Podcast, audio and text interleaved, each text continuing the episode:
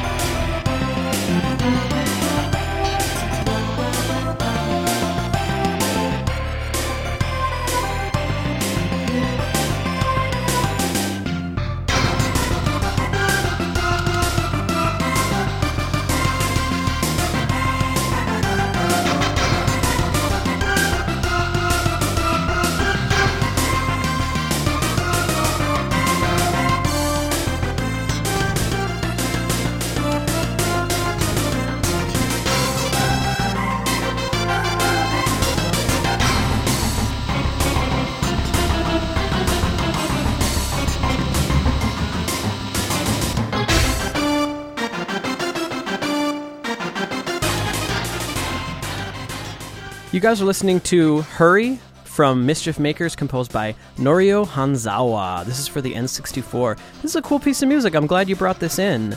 Uh, now that I'm hearing this, I do have a memory of listening to that other track you brought in on a listener show and tell. Hanzawa's Yeah. style is pretty recognizable. There's not really another composer like him. Hmm. What would you? What What is it that's specific about his style? I feel like uh, a lot of harmonic exploration in, in moving around Yeah. very freely. It doesn't seem like he's tied down to any specific scale or key. He just kind of. It seems like his brain is firing, you know, a mile a minute. How would you How would you describe it, Will? Well, it's sort of like um, every chord in every situation is sort of its own island, and they Yeah. relate to each other. So I don't. It's not just completely free form, no rules. But yes, there Right, is a lot atonal. of like modal mixing and and lots of things, and it's not even that dissonant. Um, to me, what it made me think of was like film music from the 80s or 90s like it reminded me actually a lot of like bill conti um, Mm-hmm. because it has this sort of uh, there was like this American pantonal thing mixed with all of the moving lines, which have that like contrapuntal sound of. But also this hopeful, triumphant quality. Yeah, yeah, well. yeah. So it feels like something that would be good in like a montage of a film. You know, it has that sort of quality where almost the fundamental triad in every situation is like a suspended chord or having some non-resolved third, which is I think what gives it that ambiguous um, emotional quality. But it's I really enjoyed this one. I thought it was a really cool track. Yeah, and I Mm. know that uh, Hanzawa has worked on a lot of Treasure games, games developed by Treasure. Uh, even that Guardian Heroes for the Saturn, uh, which is kind of an infamous score for us. And I think the Gunstar Heroes is probably let me see if that was Treasure as well. Uh, yeah, that was Treasure as well. So he's worked for that for that company for a while. So is this a pretty fun game? Um, yeah, it's really fun. Um, it's it's a platform about a a, a robo girl transfer uh, traversing these strange alien worlds where everything is made up of these like blocks with faces, but at Oh, the same huh. time these worlds are like very like beautiful and hopeful. And I think that's part of what makes the track a success is that it captures Mhm. that sort of sense of the like the foreign as well as Ah. the like the hope and the the That's beauty. really cool. It I- I see absolutely captures That that. is an example of I love getting that context because Mhm. it does Mm. sort of illuminate some of the decisions to me, and I think it adds a level of depth to the music that we An were appreciation, probably. That's great. Yeah. Okay, well, next we're going to move to a score that I am a really big fan of, so I was happy to see this. You know, it's a pretty eclectic sc- uh, playlist you brought in today. Some classics that I've loved for a long time, and definitely some stuff I've never heard before. I think this is a track that I probably have heard before because I've explored the score. Uh, a really big fan of this. This is Pokemon Trading Card Game, and this piece of music was composed by Ichiro Shimakura, and this is Duel. So tell us a little bit about. Back in my day, when people would play Pokemon cards, there was no fancy music to it or anything. So tell us a little bit about uh, your experience with this game and why you brought in Duel.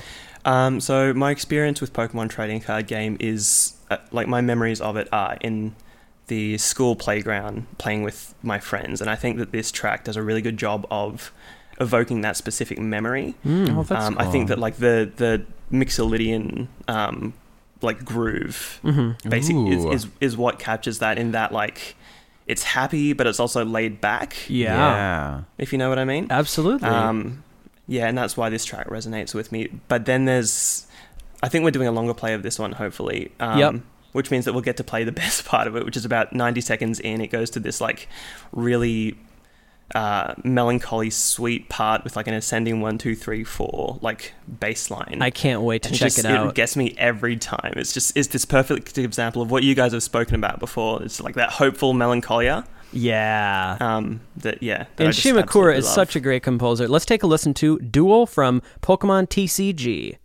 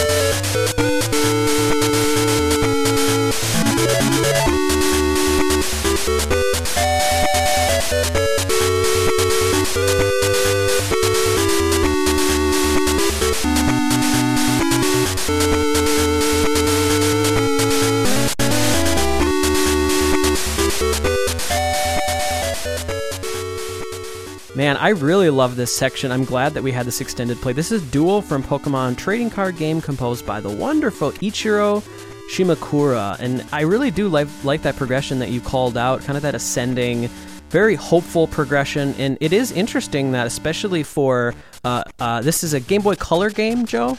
Yes. especially for Game Boy Color music, to have a form that is this long is definitely not the norm, and so I really Mm. appreciate that. Uh, what a what a cool piece of music! Wow. There's lots of things to enjoy about this one. Uh, Yeah. harmonically, uh, it does use that sort of mixolydian oscillating between those two chords over that pedal bass, um, which is something that uh, happens somewhat frequently in the Pokemon games and in uh, lots of lots of game series, but it's right at home in that era of the Game Boy. Like uh, to me, it just feels so cemented as classic in my brain, even though I don't think I've ever heard this particular track before. Uh, that harmonic progression in the later section was really pretty, and I was also just admiring the implementation there when the melody and harmony sort of leaps up to that high note. The kind of vibrato that gets triggered almost instantly is really pretty and very has lyrical. cool yeah it, there's like you can tell this is a, a track that was sort of combed over and every little detail was was made just just right um, and I, I really appreciate that in a piece of music Without going too far into my feelings of the whole series, all I'll say is that I really wish that Shimakura was able to work more in the other entries in in this series because I'm such a fan of Shimakura's music. you know another thing i love at the very beginning of this track um, there's that kind of sound Mm-hmm. Yeah. and then there's that that weird like percussion-y sound that's like some weird rhythmic down. percussion stuff. At the but it actually happens when the loop returns so it Yeah. not just some sort of sound effect it's actually part of the groove of the track and i actually really Very like cool. how it sets up um, that sort of mixolydian groove as you called it joe it has the, Hmm. an interesting sort of like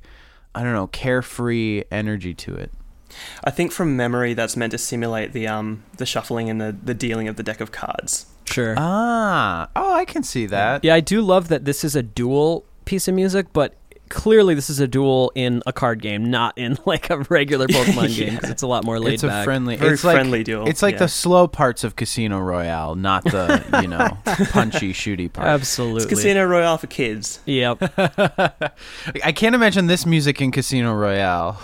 well, Joe, I think it's pretty hilarious that we're moving from the Pokemon series to the Digimon series. Um, but hey, that's what you brought in next. That's Uh, like going from Star Wars to Star Controversial. Trek. a track from Digimon World, which I will guarantee you, Joe, that we've never played anything from. Uh, this is Yes. File City Day, and it looks like it was. I found out that it was composed by Koji Yamada. Never heard of him before. No. Tell us a little bit about uh, why you brought in a track from Digimon World. So I wanted to bring in an example of um, JRPG town music. Mm-hmm. Um, town music is it's like a genre unto itself. Like It it's really is. designed to be relaxing and to feel like home. And I feel and for me, this perfectly captures that sort of sense. Um, in Digimon World, you spend a lot of time in the town area in this game, and part of the objective of the game is to recruit um, Digimon from around the island to come there. So it, it like Mhm. grows over the time, and you get this sense that you're um, actively contributing to the prosperity and the serenity of File City. So it's very relaxing and satisfying, and Hmm. yeah, it really captures that. Let's take a listen to that. File City Day from Digimon World.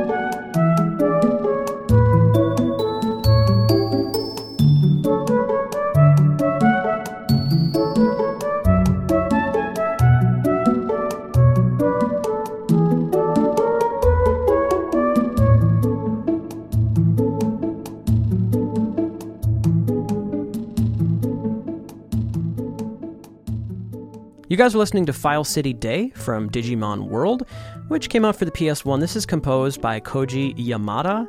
Uh, yeah, I'm glad you brought this in because clearly a game we probably never would have thought to include and focus on. And it does represent something as a whole. PS1 music, definitely a blind spot for our podcast. So, uh, was the PS1 uh, a console that uh, you played a lot growing up? No, actually, now that you mention it, I don't think I had a PS1. Interesting. I can't. Rem- so I must have played this on the PS2, but I can't Okay. remember how I got my hands on it. But I think that I think that's an interesting point. That like when you're a kid, there's a sort of democracy to the games that you play, in that you don't know what's good, Right. And you just sort of get what ca- get what catches your eye, and like Right. um, for all of us, we've all like picked up some gems that way, and I think this must have just been one of them. Yeah, and I think we all have a, f- a soft spot somewhere in our hearts for stuff that isn't as good, but just means a lot to us. I love Yeah. finding music that I didn't grow up with, um, especially like a track like this, because there is this unspoken language of video game music, and it's something that.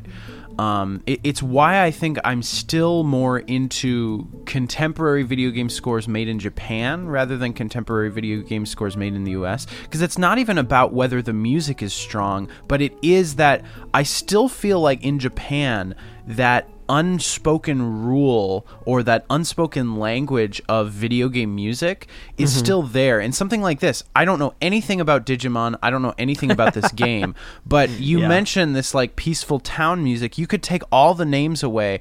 The first five seconds of this, I'm like, this is a peaceful town theme. We got clear- it's so pizzicato, clear. major Well, string I would say arpeggios, out and of any flute other melody in three four company, this reminds me of a lot of Nintendo music, actually, which is interesting. Yeah. interesting. Yeah. Definitely. It's a good track. Thanks for bringing that in. Let's go to an actual uh, game published by Nintendo. uh, we're now going to move on to a little known title called Donkey Kong Country 2, composed by a very obscure figure on this podcast, David Wise. Um, and it looks like Joe wanted to play Mining Melancholy. So why don't you kind of set this up and maybe why you brought this in today, Joe? Um, Donkey Kong Country 2, probably my favorite game, probably my favorite um, game soundtrack. Good Yeah. choice. Um, I don't think I need to say anything that you guys haven't said before, but maybe we can um, chat about it. Yeah, we we're play. now going to drift into a DKC2 episode. Let's all drift away into the world of Mining Melancholy.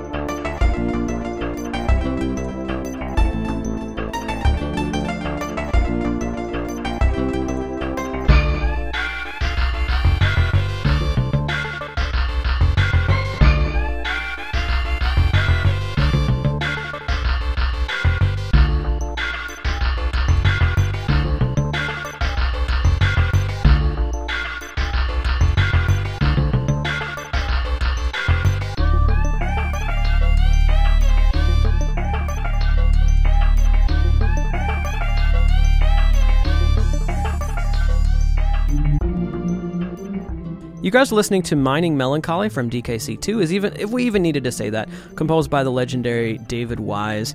It's so interesting listening to this. Um, we recently performed a track from the score, and Dave joined us on stage, and so it it definitely gives me a different uh, feeling and emotion. I already loved this, and I already loved the score, but I just feel even closer to it after that, which is interesting. Well, also seeing Dave perform, um, not just with us, but in his own live band, it does put a different perspective that I have on his music and how it's composed. I've always loved Yeah. this, and we were joking. Um, uh, when we were playing this, but the that sort of vamp that almost has like a Queen "We Will Rock You" quality, but on the, The pitched anvil, anvils, yeah. ding, ding, ka-ding, ding, ding. It, it's so evident to me what a rock idea that is, and mm-hmm. how so mm-hmm. much of his vocabulary is influenced by sort of band music and playing in a lot of these bands. Yet he has this deep well of emotionality, and on the Donkey Kong Country games, he really explored so much atmosphere and ambiance. Yeah, he did. and it's just such a wonderful. yeah, and in this track you get the like the just the strong juxtaposition between the two, and that like mm-hmm. there's that really, like you said, that like rock percussion rhythm, yeah, and then you know placed against the really like heavily emotional Yeah, the chords and um, like, melody electronic are so different. Yeah. Hmm. Yeah, this represents everything I love about Dave's music. Well, I love that um, when it when it comes in, it's in that sort of Dorian, but it has that. but then when it goes to that B section, it's in more of like a traditional Aeolian minor.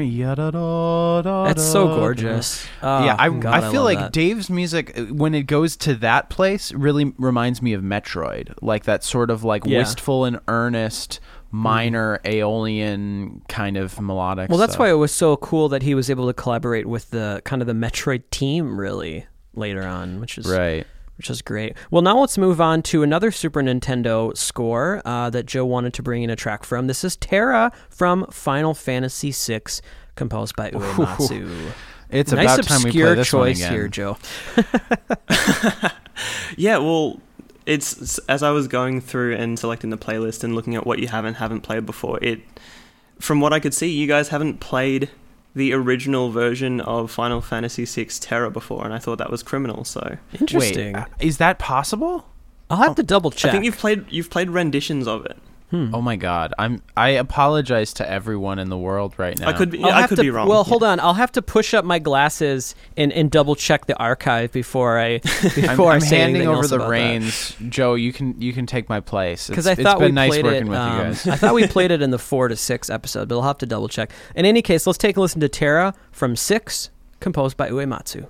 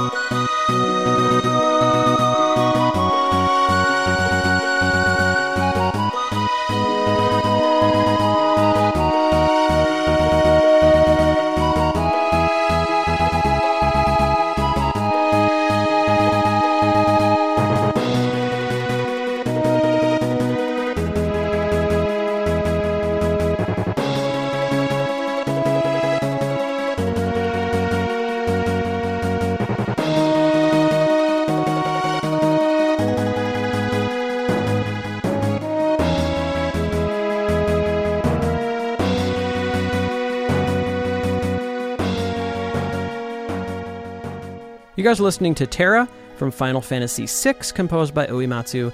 And we have played it before, but it's been so long. It looks like we played it in our first My bad. uh, Final Fantasy episode, which was September of 2012. So, in any case, it's been too long.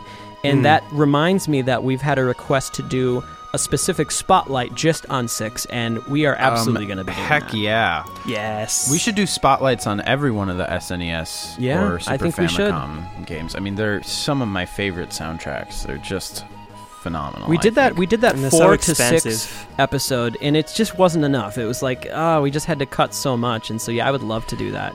yeah. Yeah, six has a massive score, and it's all there's so much great work in there.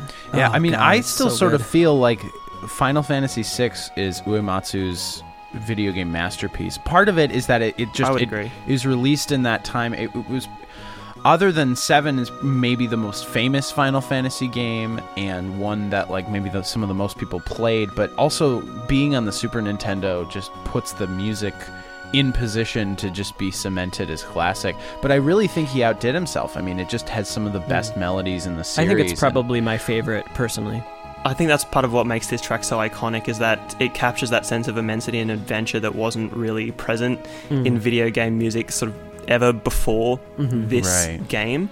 It captures that sort of that yeah that sense of immensity. I mean, when you play this game and you go through that opening sequence with the mechs wandering over like an endless tundra, and you have that like Morricone-esque score, it just it feels like the world is opening up and expanding. Yeah, It it's felt- so feel like you're- cinematic. It's such cinematic yeah, music, um, and especially the fact that it's so evoking this this Western idea so specifically, but Mm, also done amazing. with such an earnest and heartfelt melody.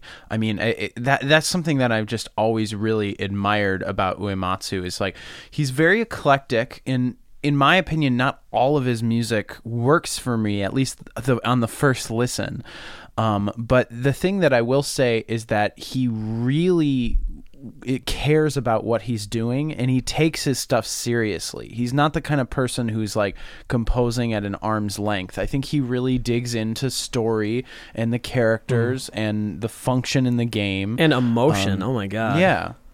Yeah, Yeah, so good. Well, now we're going to move on to something that couldn't be more different emotionally. And I'm really excited for this. Joe brought in a track from Mario Kart 8. Uh, he brought in Sunshine Airport, and I definitely have a memory when I first played this game. This was one of the the track uh, pieces, one of the pieces of music that most excited me and, and made me really notice kind of the the new uh, you know excited energy that the series really needed. This particular track was composed by Atsuko Asahi. So why'd you bring in this particular one, Joe? Uh, it's my favorite track from the game. I think what Nice. originally hooked me in about it is uh, I'm a big fan of 70s prog rock and like the lead Mhm. part, like the analog synth esque lead Yeah, part, very um, really harkens back to that era of music for Cool. me, and so So um, good. that drew me in. But I just love everything about it. The instrumentation is really interesting. The harmony goes in unexpected directions with like a lot of interesting planing chords. It's yeah, it's just a lot of fun to listen to and a lot of fun is um, a lot of fun to drive to. Well, let's have some fun right now checking this out. This is Sunshine Airport from Mario Kart 8.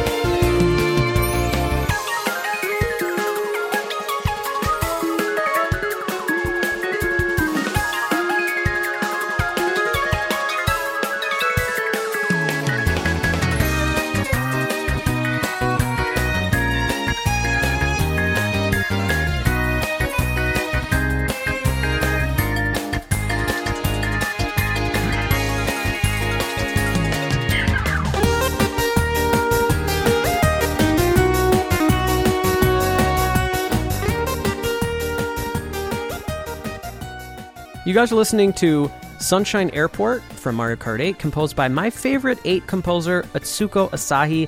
Everything Asahi did uh, was completely knocked out of the park. Uh, she actually did the, the main theme, the title screen. So, wow, uh, she's just a phenomenal composer. Definitely one of the best uh, pieces in the score. We were actually just talking while this was playing that this would be a fun one to do in the band. Oh heck yeah. I mean, what a melody! What beautiful chords! I asked Karl as soon as it started playing. Karl, do you know what I'm going to say? And he knew exactly what I was going to say. Sonic Mega Collection.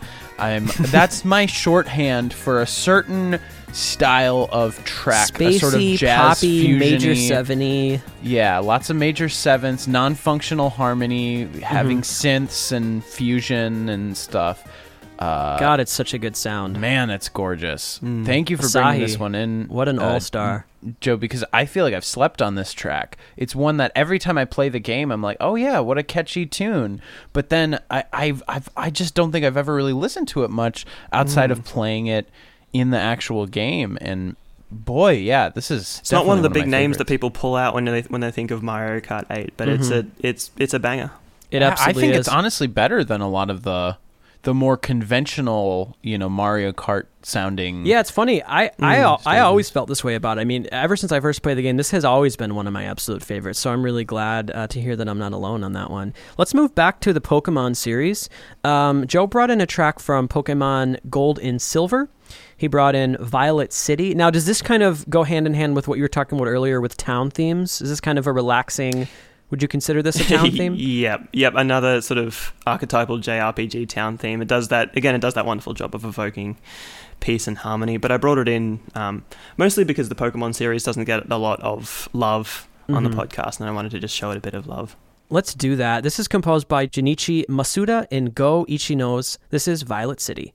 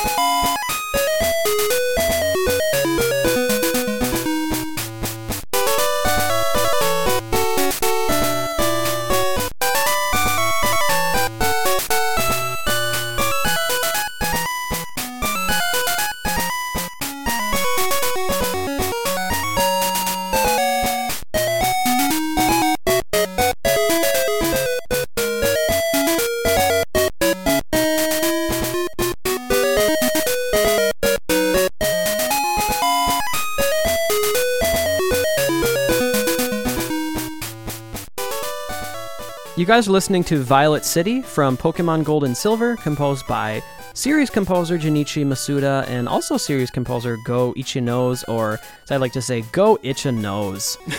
um, this is really good. I remember this track while listening through to Gold and Silver. Um, it's a very beautiful, timeless piece of music. Has that quality to it when you first boot it up. Uh, it feels like you've heard it your whole life, doesn't it? Hmm. Well, that's what that's really how I feel about the first two Pokemon games. They're just really prime examples of just successful Game Boy music in that they're very Mhm. solidly composed, they're very harmonically tight. Yes. They like you know, they had to make do with the three harmonic voices. And I think that a lot of the music does just a fantastic job of creating memorable melodies within those parameters. I would agree. Yeah. The first two scores, I am I am uh, quite a big fan of. So if we ever did another Pokemon episode, maybe we could do a spotlight on Well, like a dual focus. in a on way the it's almost two. like game boy ground zero you know? I mean it's Yeah. very i think seminal for kind of how to compose on that platform. And uh, in my brain is just there there are some of the classics. I as soon as this track started marty i don't know if you're listening but i immediately thought of uh, our brother Marty uh, just has like ba-da-da, ba-da-da, ba-ba-ba, like just the melody sounded like something he would write, and then yeah. especially once it got into that sort of Broadway, yeah, I'm like, oh at the very gosh, least, I he would enjoy really this. like this. well, this is fun. I'm excited to move on to this. Uh, Joe brought in a track from Super Smash Brothers Ultimate and it's a medley. It's the Ocarina of Time medley. And what's fun about this, eh, I'm sure you've heard this medley, Will, but I'm not sure if you realize that this medley was arranged and done by Michiko Naruke of the Wild Arms series. So how cool is that? That composers on Ultimate got to work uh, with music that they never had the the opportunity to work with before. I think that's so cool. That is cool. Let's take a listen to the Ocarina of Time medley.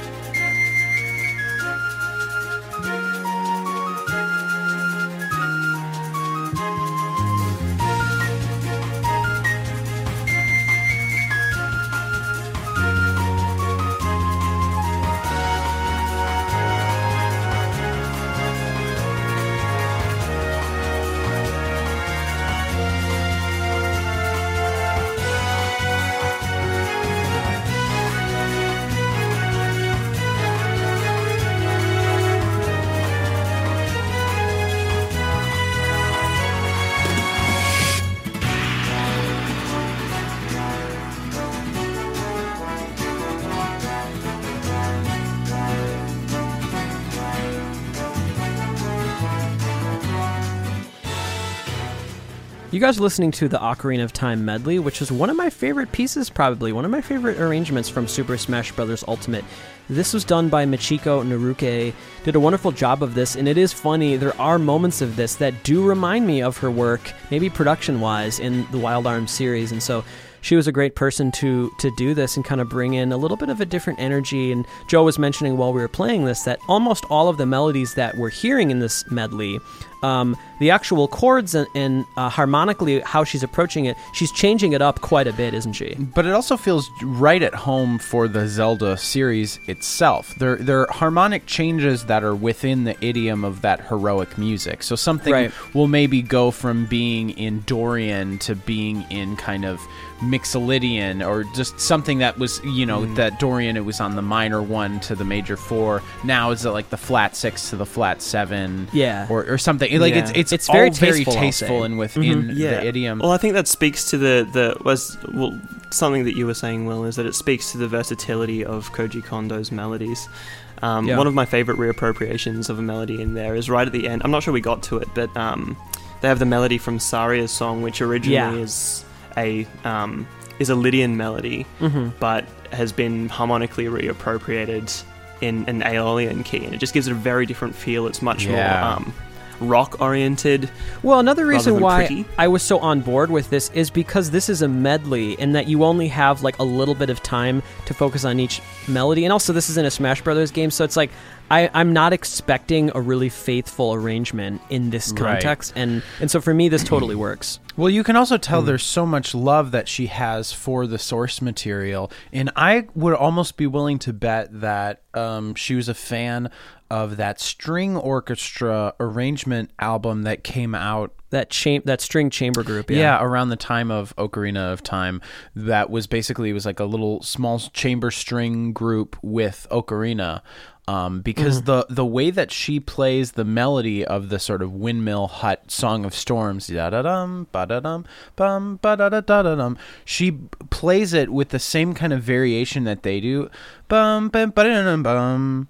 Yeah. uh, with that kind of ornament on that, which I like it. It's a nice little sting and it, it works I feel well. like I don't know that if that was just other places too. yeah, yeah, it might be something that's just kind of out in the ether, but that's the first place All I ever noticed that. Well, now we're going to move on to a score that, at least from what I've been hearing online and from some of our listeners and everything, maybe one of the most beloved video game scores in the past few years. This is Persona 5, and Joe brought in the piece Wake Up, Get Up, Get Out There. So tell us a little bit about this track and maybe your experience with Persona 5 music.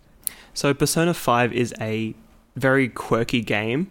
It's it like right from the outset, it's really clear that it's trying to set itself apart from other JRPGs stylistically. It's the first one that I've played in the series, but it Mhm. like it made a real impression. This track plays when you first boot up the game. Um, and this bright red cartoony stylized cinematic plays and this is the music that plays along with it and it's a very striking opening and really helps the game announce itself and and like I said, set itself apart from other games. Well, this is composed by series composer Shoji Meguro as well as the singer here, Lyn. Let's take a listen to Wake Up, Get Up, Get Out There.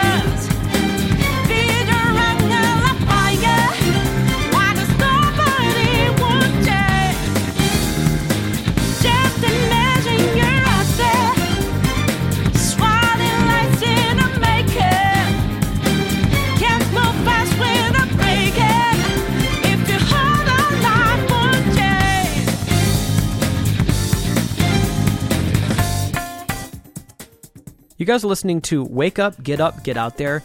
Um, and yeah, I like this track. I remember listening to this when I was checking out the Persona 5 score.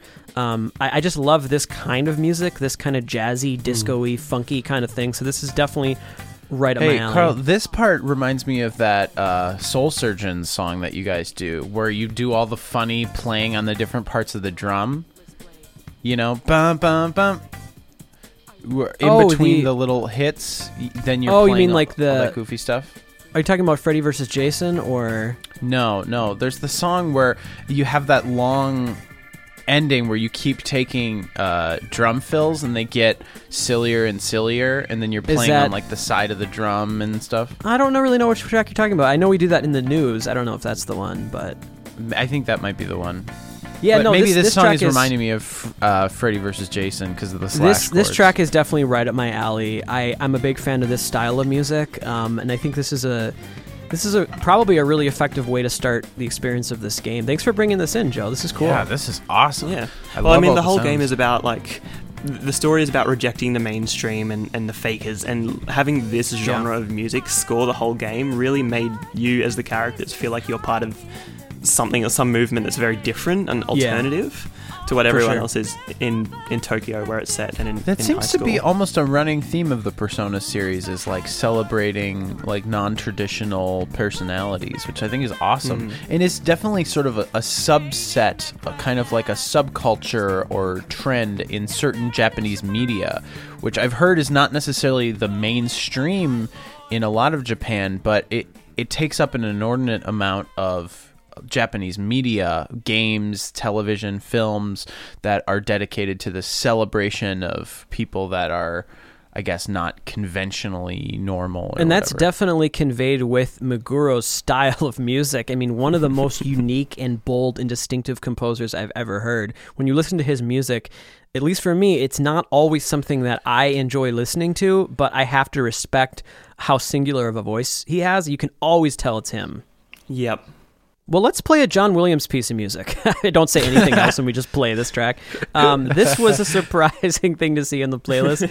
This comes from Star Wars Episode 1 Racer for the N64, and this is the main menu. I'm curious to hear a little bit of your setup to the, why you brought this in today, Joe. All right, I didn't I didn't know if this was allowed or if this was cheating or if this actually counted as video game music. Oh, trust Um, me, it's allowed. So yeah, it's it's Duel of the Fates. It's one of the great John Williams compositions. It's well, what can you say? It's perfect. It's a memorable piece of music. I think that it would fit perfectly for any tense, epic sort of situation, no matter the Yeah. context. Um, in episode one, Racer, from memory, I think it just sort of it fades in on like the last lap of tracks when things are getting tense. right. Um, and yeah, like I said, it just it captures tension and and epicness just perfectly. Let's take a listen to the main theme or main menu from Star Wars Episode 1 Racer, which is Duel of the Fates, composed by John Williams.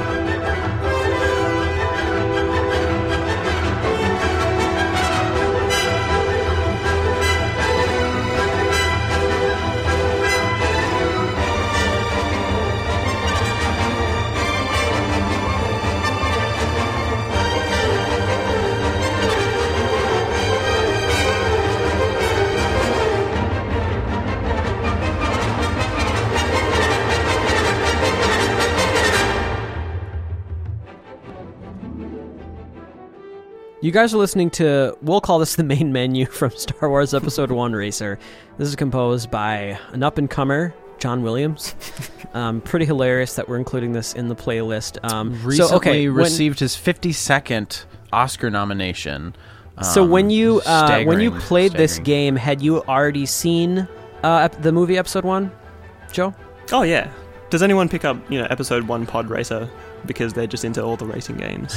I feel like I, I know that that was the case with my wife Josefa. She loved to play this game. She hadn't seen episode one.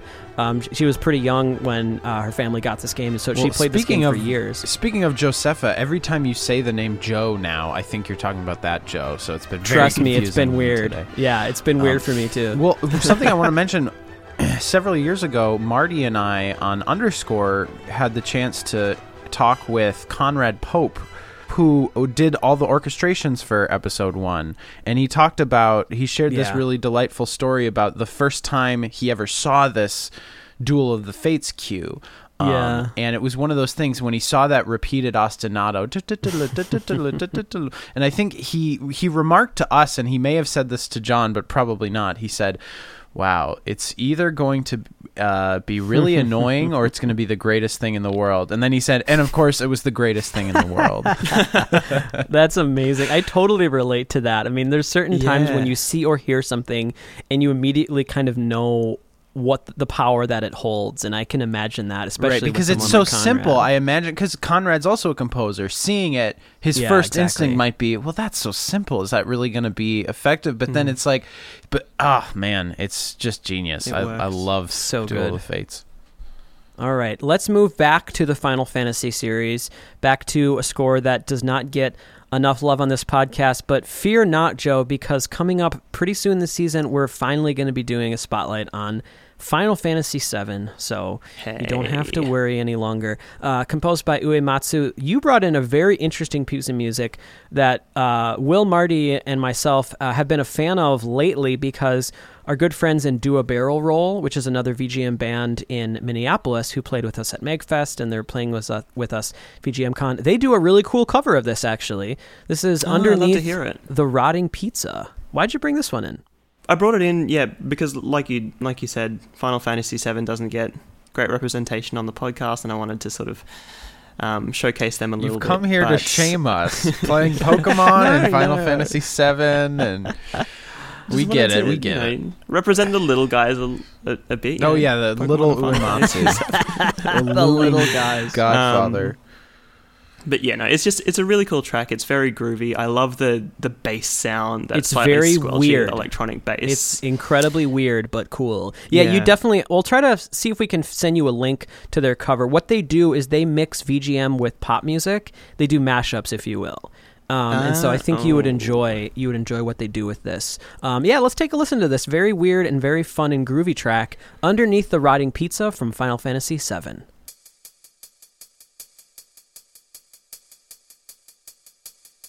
You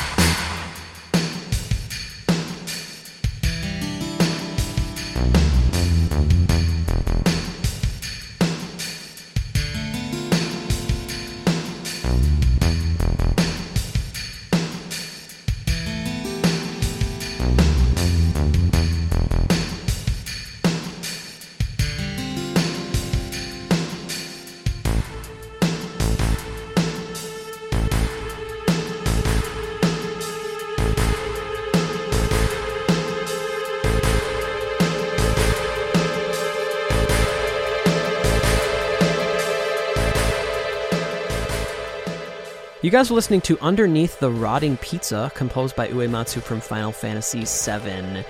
Um, yeah, this was definitely not a track that I had ever heard before Do a Barrel Roll did that cover. And actually, the first time I heard them do that, I had no idea what it was even from, um, which might have been a little embarrassing. But um, yeah, this is one of the tracks that it, it does hold up even nowadays because the composition and the idea is so clear that even Right. you know when you're hearing those old samples, like you can really uh, the groove and the idea you can really get on board with. What's fun about the Final Fantasy music is I feel like Uematsu really gets to kind of stretch out and compose in so many different styles. That Yeah. that's the big difference. People like to compare Final Fantasy to Zelda because they're both these sprawling fantasies and they're both these kind of big pillars of you know, Iconic classic, yeah, RPGs. iconic Yeah. Um, but I think th- there are so many differences to the games and to the music. But one of the biggest is that every Final Fantasy game so clearly tries to reinvent itself stylistically and aesthetically in a way that Zelda does, but I feel like the music usually is not the biggest part of that reinvention. It's like the music's almost trying to bridge the gap, with the exception of maybe certain well, you know, entries, I'm curious, but- Joe, to hear your opinions. When I maybe heard the Final Fantasy VII score, especially after I had really seat myself in the previous music, it really felt like Uematsu was trying to kind of reinvent or trying to represent maybe a new era. Yeah, if, I sort of think of it as like um, it's Uematsu's like 80s electronic period. Yeah, yeah, for sure. You know that hit, you know going from like the 70s experimental stuff. Oh, not necessarily experimental, but like the iconic stuff Yeah. into something a little bit more, I guess, streamlined and electronic and at times grimy. Mm-hmm. Um, and I think that like there's a lot of value in that. See, it's Um, interesting. I think my favorite period of him is like the 2000. Like I really love almost every orchestral composition I've ever heard from him. Any more recent thing, like I feel like he's matured into this like zen like monk who composes these perfect pure unimpeachable melodies and it's so funny you go back to the stuff he was doing on the NES and it's like pretty experimental and harmonically adventurous and I mean that's sort of what he's known for is breaking But form. Will, you know what would have been cool is if there was an alternate reality where the Super Nintendo had like a CD-ROM drive and like Final Fantasy VI was able to like be a fully orchestrated score. Yeah. Uh, I would have loved to hear, to hear that because that to me is kind of his creative peak, uh, you know, in my humble opinion. Um, and yes, it, wa- it was an interesting experience going from six to seven. It definitely, it didn't seem like he had any intention of kind of carrying the torch of that particular style. Yeah, I guess. Final Fantasy VII Yeah. to me, and maybe we've mentioned this before, but it's a it's a score that I, I have a lot of respect for because I know the game is very celebrated, and I have a lot of respect for Uematsu.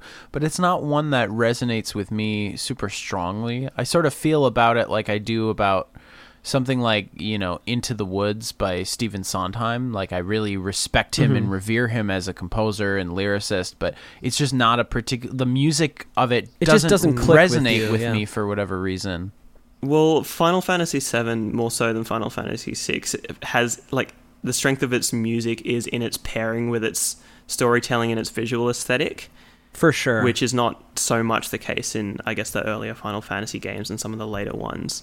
Um, and that's that's why I Yeah. like this track is because it captures that evocative, grimy underworld of Midgar, um, and and pairs with that really well.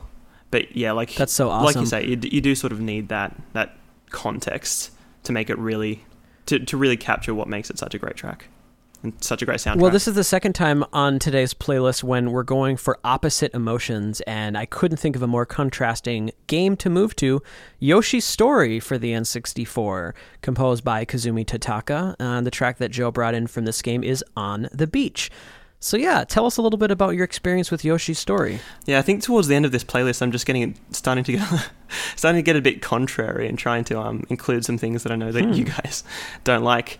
Um, I know you guys aren't really fans of this game and this Whoa, era whoa, whoa, of, whoa, of whoa. Yoshi who music. Says, who says that? I love Kazumi Totaka. I've played lots of I mean, I stuff think from- compared compared to Yoshi's Island, Mm. I think it re- it definitely represented a bit of a problematic um, change. Maybe I don't like Pivot. Yoshi's. Yeah. I don't like Yoshi's new island. I don't like the like the bad Yoshi music. But Yoshi's story is great. I mean, I've played stuff on Show and well, Tell. I from it. Okay, so- all right, that's my bad. I know where both you guys are coming from. Um, I understand Will's wanting to b- a little bit be defensive with that, but at the same time, I do know where Joe's coming from, and we have mentioned this. What Kazumi Totaka did with Yoshi's story was fine, um, but what it represented and how that was held up in the rest of the series was a bit of a problem and something that we were a little bit sad Sure. about. I think. Yeah, and I think that is like symbolized by um, the opening theme is like the Yoshis singing along as a dumb, out of tune chorus, Uh huh. and and I think that's sort of Yeah. emblematic of the problematic change that you guys saw in the series. Sure, that it was it became more of a joke. But I guess my Yeah. feeling is that the Mhm. underlying music and the underlying melodies are great. So it's not that different from what he did on like Mario Paint or Luigi's Mansion or anything. It's like the Yeah. fundamental compositions that he writes are so iconic and then he presents them in a goofy way. Here's the problem. Here's the problem. When other people other than Totaka start to do it, they take the silliness and the zaniness, but they don't have the heart and they don't have Yeah, the Yeah. it melodic doesn't have gift the he has. underlying Business, composition. Well, let's take a listen to a great piece on the beach from Yoshi's story.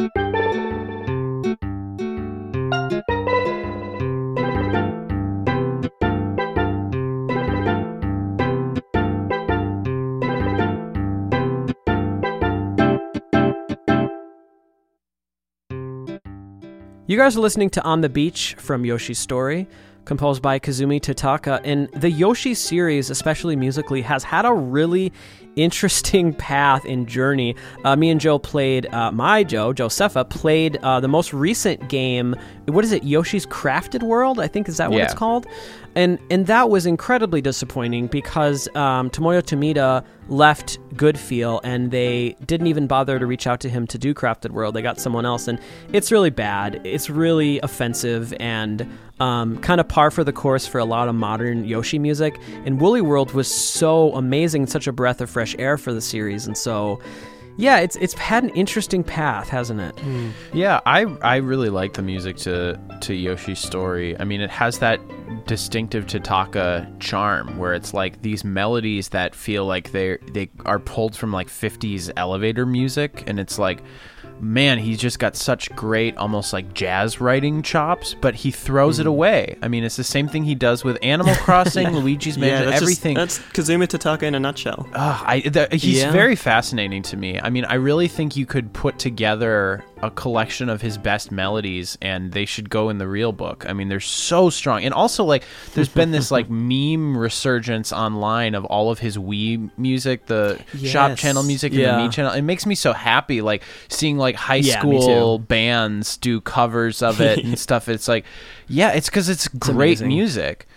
Will, I'm a high school teacher. Uh, well, I'm a school teacher as well, and um, I've Mm-hmm. even here in Australia, I've noticed that sort of that meme resurgence of the music as well. Yeah, it's so fascinating, but I think it's because for some people they that's maybe what they grew up with and it, it just the melodies are so Yeah. strong. He's so great at that, but he also has this quirky sense of humor where he almost he'll throw things away or it- it'll be used as almost the butt of a joke or something and I, it's something very Right. You know, Joe, I'm really glad you brought this in, and I totally understand why you had the impression that we were uh, not a fan of the Yoshi Story music. The one thing I'll say is that I think Yoshi's story could have been a, a very fine little departure, an experiment of trying to go for this spe- specific style.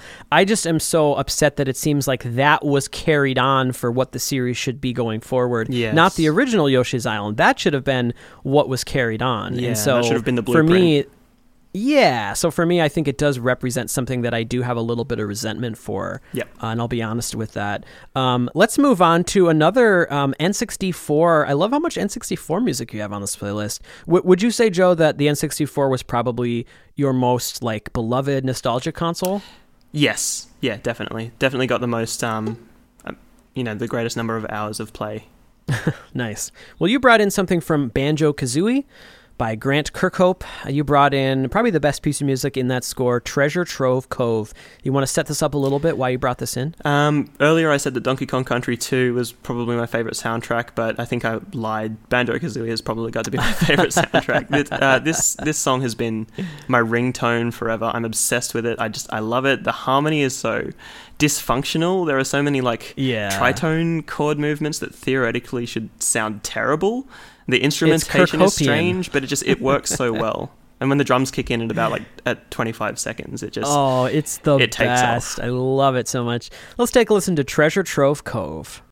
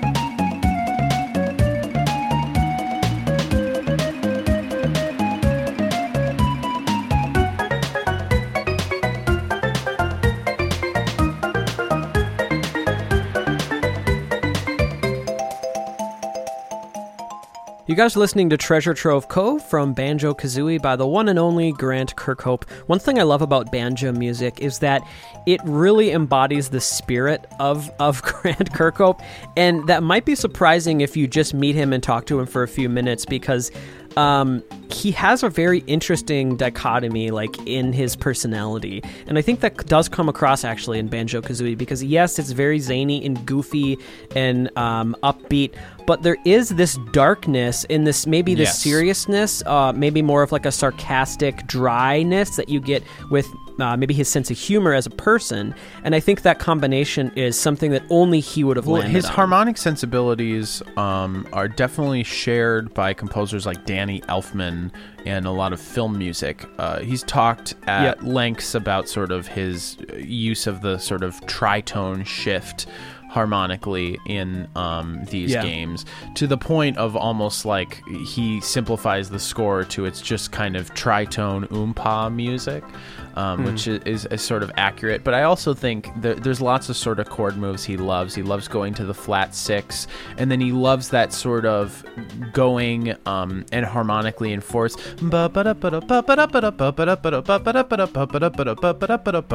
like you could just do Another that thing that he loves in a lot of his music, not just banjo music, not just silly music, is anytime um, when you can have a melody move between the minor third and the major third of a given uh, tone center. He absolutely loves that kind of going back and forth, that flirting. sure I didn't notice that. God, yeah, Grant's music. One thing that has been interesting is I remember him talking. He did a first pass on, I think it was a ukulele piece, um, and he kind of wasn't thinking too much about it, and he just you know made this track, and he listened to it, and he he, he wanted to completely redo it because he thought it was almost just like a a soulless imitation of banjo music. Um, and so I, I feel like if Grant doesn't even think about anything and just write something, it's probably going to have this kind of banjo energy to it because he had been doing that for so many years. Right. I think that's a good thing. Yeah, it was, it was another fun thing I remember with I think it was our first interview was he was talking about how stressed out he was in the around the year 2000 when he had to work on what was it three different games, right? He was working on Perfect Dark before he before he kind of left that. He was working on DK 64 and then he was working on Banjo 2 That would be um, stressful. all at the same time, which must have been a really hard year. yeah, that's a lot of different hats to wear. Absolutely. Well, let's move on to a series and, and a score that, um, correct me if I'm wrong, Joe. I don't think we've ever played anything from this series. Is that right? Yeah, not not from my memory. This is Tekken Tag Tournament, composed by a very surprising figure. I never would have expected this.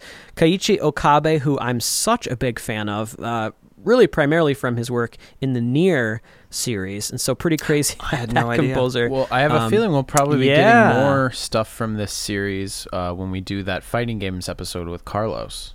Yeah, yeah. So anyway, amazing composer started off uh, some d- interesting other directions than I would have ever expected. So yeah, this is um, a track from Tekken Tag Tournament. How would you say uh, this character, Joe? Uh, I would pronounce it Zhao Yu, but I might be entirely wrong. I think you're right. We can go ahead and do that. Jia Yu, yeah, that works. So let's take a listen to this from Tekken Tag Tournament, composed by Keiichi Okabe.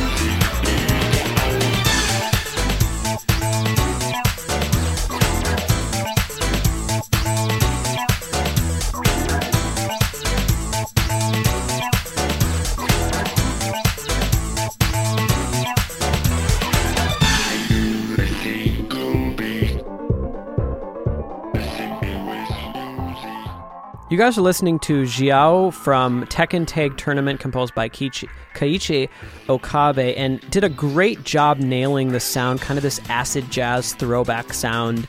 Joe completely nailed it when he said it reminds him of Jamiroquai, and that's one of the best things I'll say uh, to to kind of describe this style. Now, at least to me, I was first looking, Joe, at I think I found the Tekken Tag Tournament arcade soundtrack, and this is a completely different piece of music on that. So Really? this must be the console version. Yeah, I had it on PS2. So I want to say that the arcade version of this theme is a completely different piece. That's interesting. I had no idea. But yeah, Okabe, man, he's able to nail a lot of different Yeah, types this of track music. is a dance. Will, what do you think about sure. this? I love the arrangement. Yeah. bump, bump, bump, bump, bump, bump. Yeah, I love the string writing. I love the whole production. I I like, like the vocoder. I like that it starts with that sort of low pass filter, so you just get the bass, almost like you're walking into a nightclub or something. Uh, it's really cool. I'm just a huge sucker for that, like that 2000s era disco string sound. It was Yeah. in um in the Persona track as well. Yeah. Sure. Yeah, yeah, yeah. Very, It kills very me. similar. This one is more legit though. Like the production on this sounds kind of full He nailed force. I imagine it probably has a bigger budget than Persona, but man, that one kicks butt. Now, Joe, is this at all representative of the tone of this whole score or not? Is this kind of a one-off? Uh, it's a one-off. Like each character has their own stage, and you know, like Street Fighter, it reflects the character. Got it. Yeah. Well, I, I am excited for the fighting games episode because I know there are a lot of fighting series that we haven't really touched at all, and some of it I just haven't even looked into. I want to say that at one point I was trying to listen to Tekken music, but I don't know. I just I just kind of definitely one of those other blind spots where I just never really got into it. Um, so, guys, we're approaching now the very final playout track uh, of today's episode, the last thing that Joe brought in, and we'll give him time to set this up. Um, this is a track composed by Tomoya Otani, who I'm a big fan of. We just focused on his music last week. Um, but this is from a game that we typically would never really focus on Sonic Adventure 2 Battle Aquatic Mine, and something tells me this might feature rapping. Is that Okay, now- correct, Joe? I now I know you guys hate this soundtrack. That is, I, I will, i think we can both admit that yes, we we're not a fan, especially of the the rap tracks from the soundtrack. Yeah, so I I wanted to have it played because I absolutely love it. Um, I, for full disclosure, I didn't have very much exposure to the Genesis Sonic games. Well, I didn't have any exposure to them because we didn't have Genesis in Australia. It was the Mega Drive. Um, Uh-huh. But to that era of Sonic games, so t- f- to me, this was Sonic and this was Knuckles. That sort of like early two thousands um, attitude, and I recognize how objectively lame it is. The idea of having like a hip hop track with this like aloof rapping echidna talking about how edgy he is, but Mm-hmm. you know when you're when you're 11 it's you, you don't care It about really that works it's for just, yeah it it spoke to something in me Yeah. and i don't know what that says about me as a person Well, Will's going to be happy because sometimes Will doesn't even listen to the play I'm out. going to listen to it. But He's going to listen to it before today. we wrap up, I just want to thank you again for coming on, Joe. This was so much fun, and I feel like it This was a went by blast. way too fast. yeah that's absolutely my pleasure Well, also one one thing that I uh, want to say, since you are in Australia, we should encourage our listeners to, if they're interested in donating to help support with the Yes. wildfire Yes. relief. Um, do you Absolutely. know of a specific place they should donate? Otherwise, I've heard the Australian Red Cross. yep yep a good option um i wouldn't know of any other specific organizations If anybody is interested in helping out, you can go to redcross.org.au uh, to donate, and uh, a quick Google search also will yield yeah um, results of other good, helpful places to put your money. But It's I, I hope you cause. stay. Yeah, I hope you stay safe, ma'am, yeah thank you and keep away from those spiders. Jesus, yeah, oh my god. watch out for the spiders. Uh, we hope you can get some sleep. Thanks for for making this work with the time difference. We're gonna play you guys out with "Aquatic Mine" from Sonic Adventure 2 Battle, combo- composed by Tomoya Otani and rapped by not Tomoya Otani. Uh, this has been so much fun. We want to thank Joe uh, so much for uh, your continued support, for being such a good friend of the show. We want to thank all of our fans and listeners and patrons and everyone for supporting us and listening to us. We really appreciate all you guys. Joe, do you have anything you'd like to plug? um no not especially Okay, Love it. let's do it. I think that's about it. We'll play you guys out with Aquatic Mine. Thanks so much for listening. My name is Karl Brueggemann. And I'm Will Brueggemann. Have a great week, everybody. Peace out.